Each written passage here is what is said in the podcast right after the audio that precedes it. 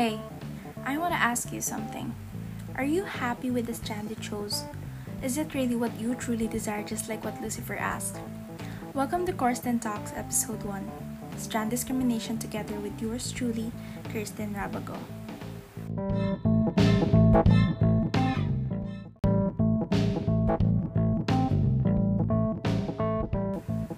Let's start off with the two years added in the system of education, senior high school. As we all know, these two more years implemented in our curriculum intends to prepare students who finish junior high school for their upcoming college years. I am currently in my last year in senior high, taking up humanities and social sciences strand, and in a short span of time, I've encountered strand discrimination.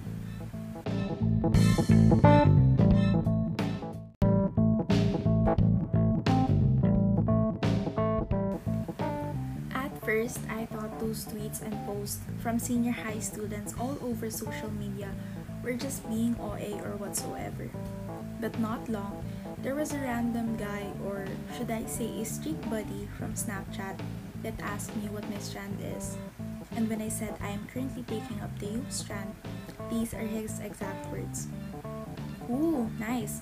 I am a STEM student. Swerte mo puro essay writing lang kayo, no?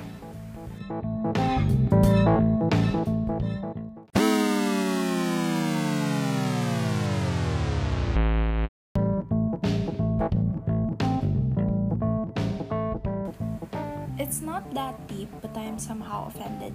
Instead of stepping down to his mindset level, I just answered politely by saying, Hindi naman, pero malapit nang masimot salita ko sa essays, ha ha ha.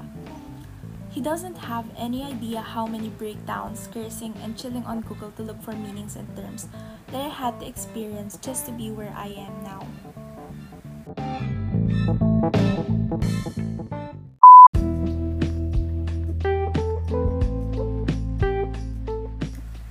Doesn't just happen in my fellow senior high school students. There was also a time that my relative asked me about my strand, and when I said HUMSS, she said, Nako, edi may abogado na sa pamilya niyo o baka naman teacher, she added. And in my mind, I was like, duh, being in a specific strand doesn't always mean I'll pursue a career related to it. This mentality is limiting because there is a world of opportunities waiting for students regardless of their course after graduation.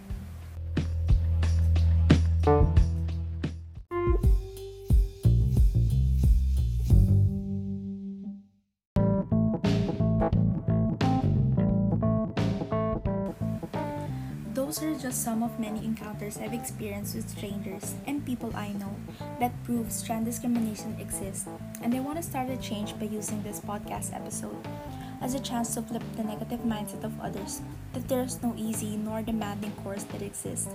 But we all have strengths and weaknesses, and it's on us how we are going to enhance these strengths and turn those weaknesses into motivation. Once again, this is Kirsten Talks with yours truly, Kirsten Rabago. Good night and stay smart.